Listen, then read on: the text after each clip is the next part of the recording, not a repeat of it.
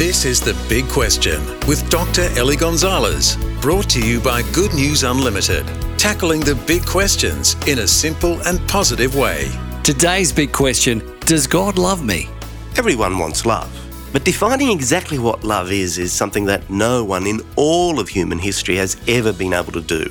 And I believe that that's because there's something about love that is not just human but goes beyond.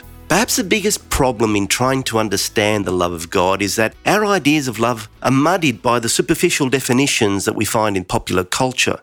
We tend to think of love, for example, in marriage, as some kind of business deal where one person commits to loving another as long as they receive love in return. You know, like you scratch my back and I'll scratch yours. But that's not what God means by love at all. The Bible says that love has its true origin and definition in who God is. It's not that God is loving, but that God Himself is love. And that's why the love of God is expressed not in an idea, but in the person of Jesus Christ. And that's also why His love is always irrepressible, always passionately seeking, and it's always forever.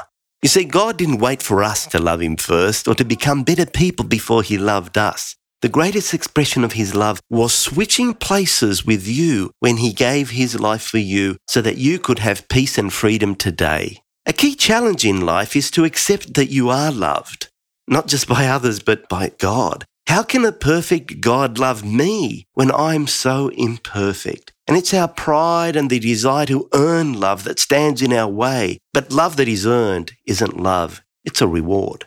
On the other hand, God just loves you because He does, fully, perfectly, and forever. And when you get that, it frees you up to live on a higher level than you've ever lived before and to live forever. And if you ever feel too unlovable for God, then think about these words that Jesus said I will never turn away anyone who comes to me. To receive GNU's unlimited daily devotional email, visit goodnewsunlimited.com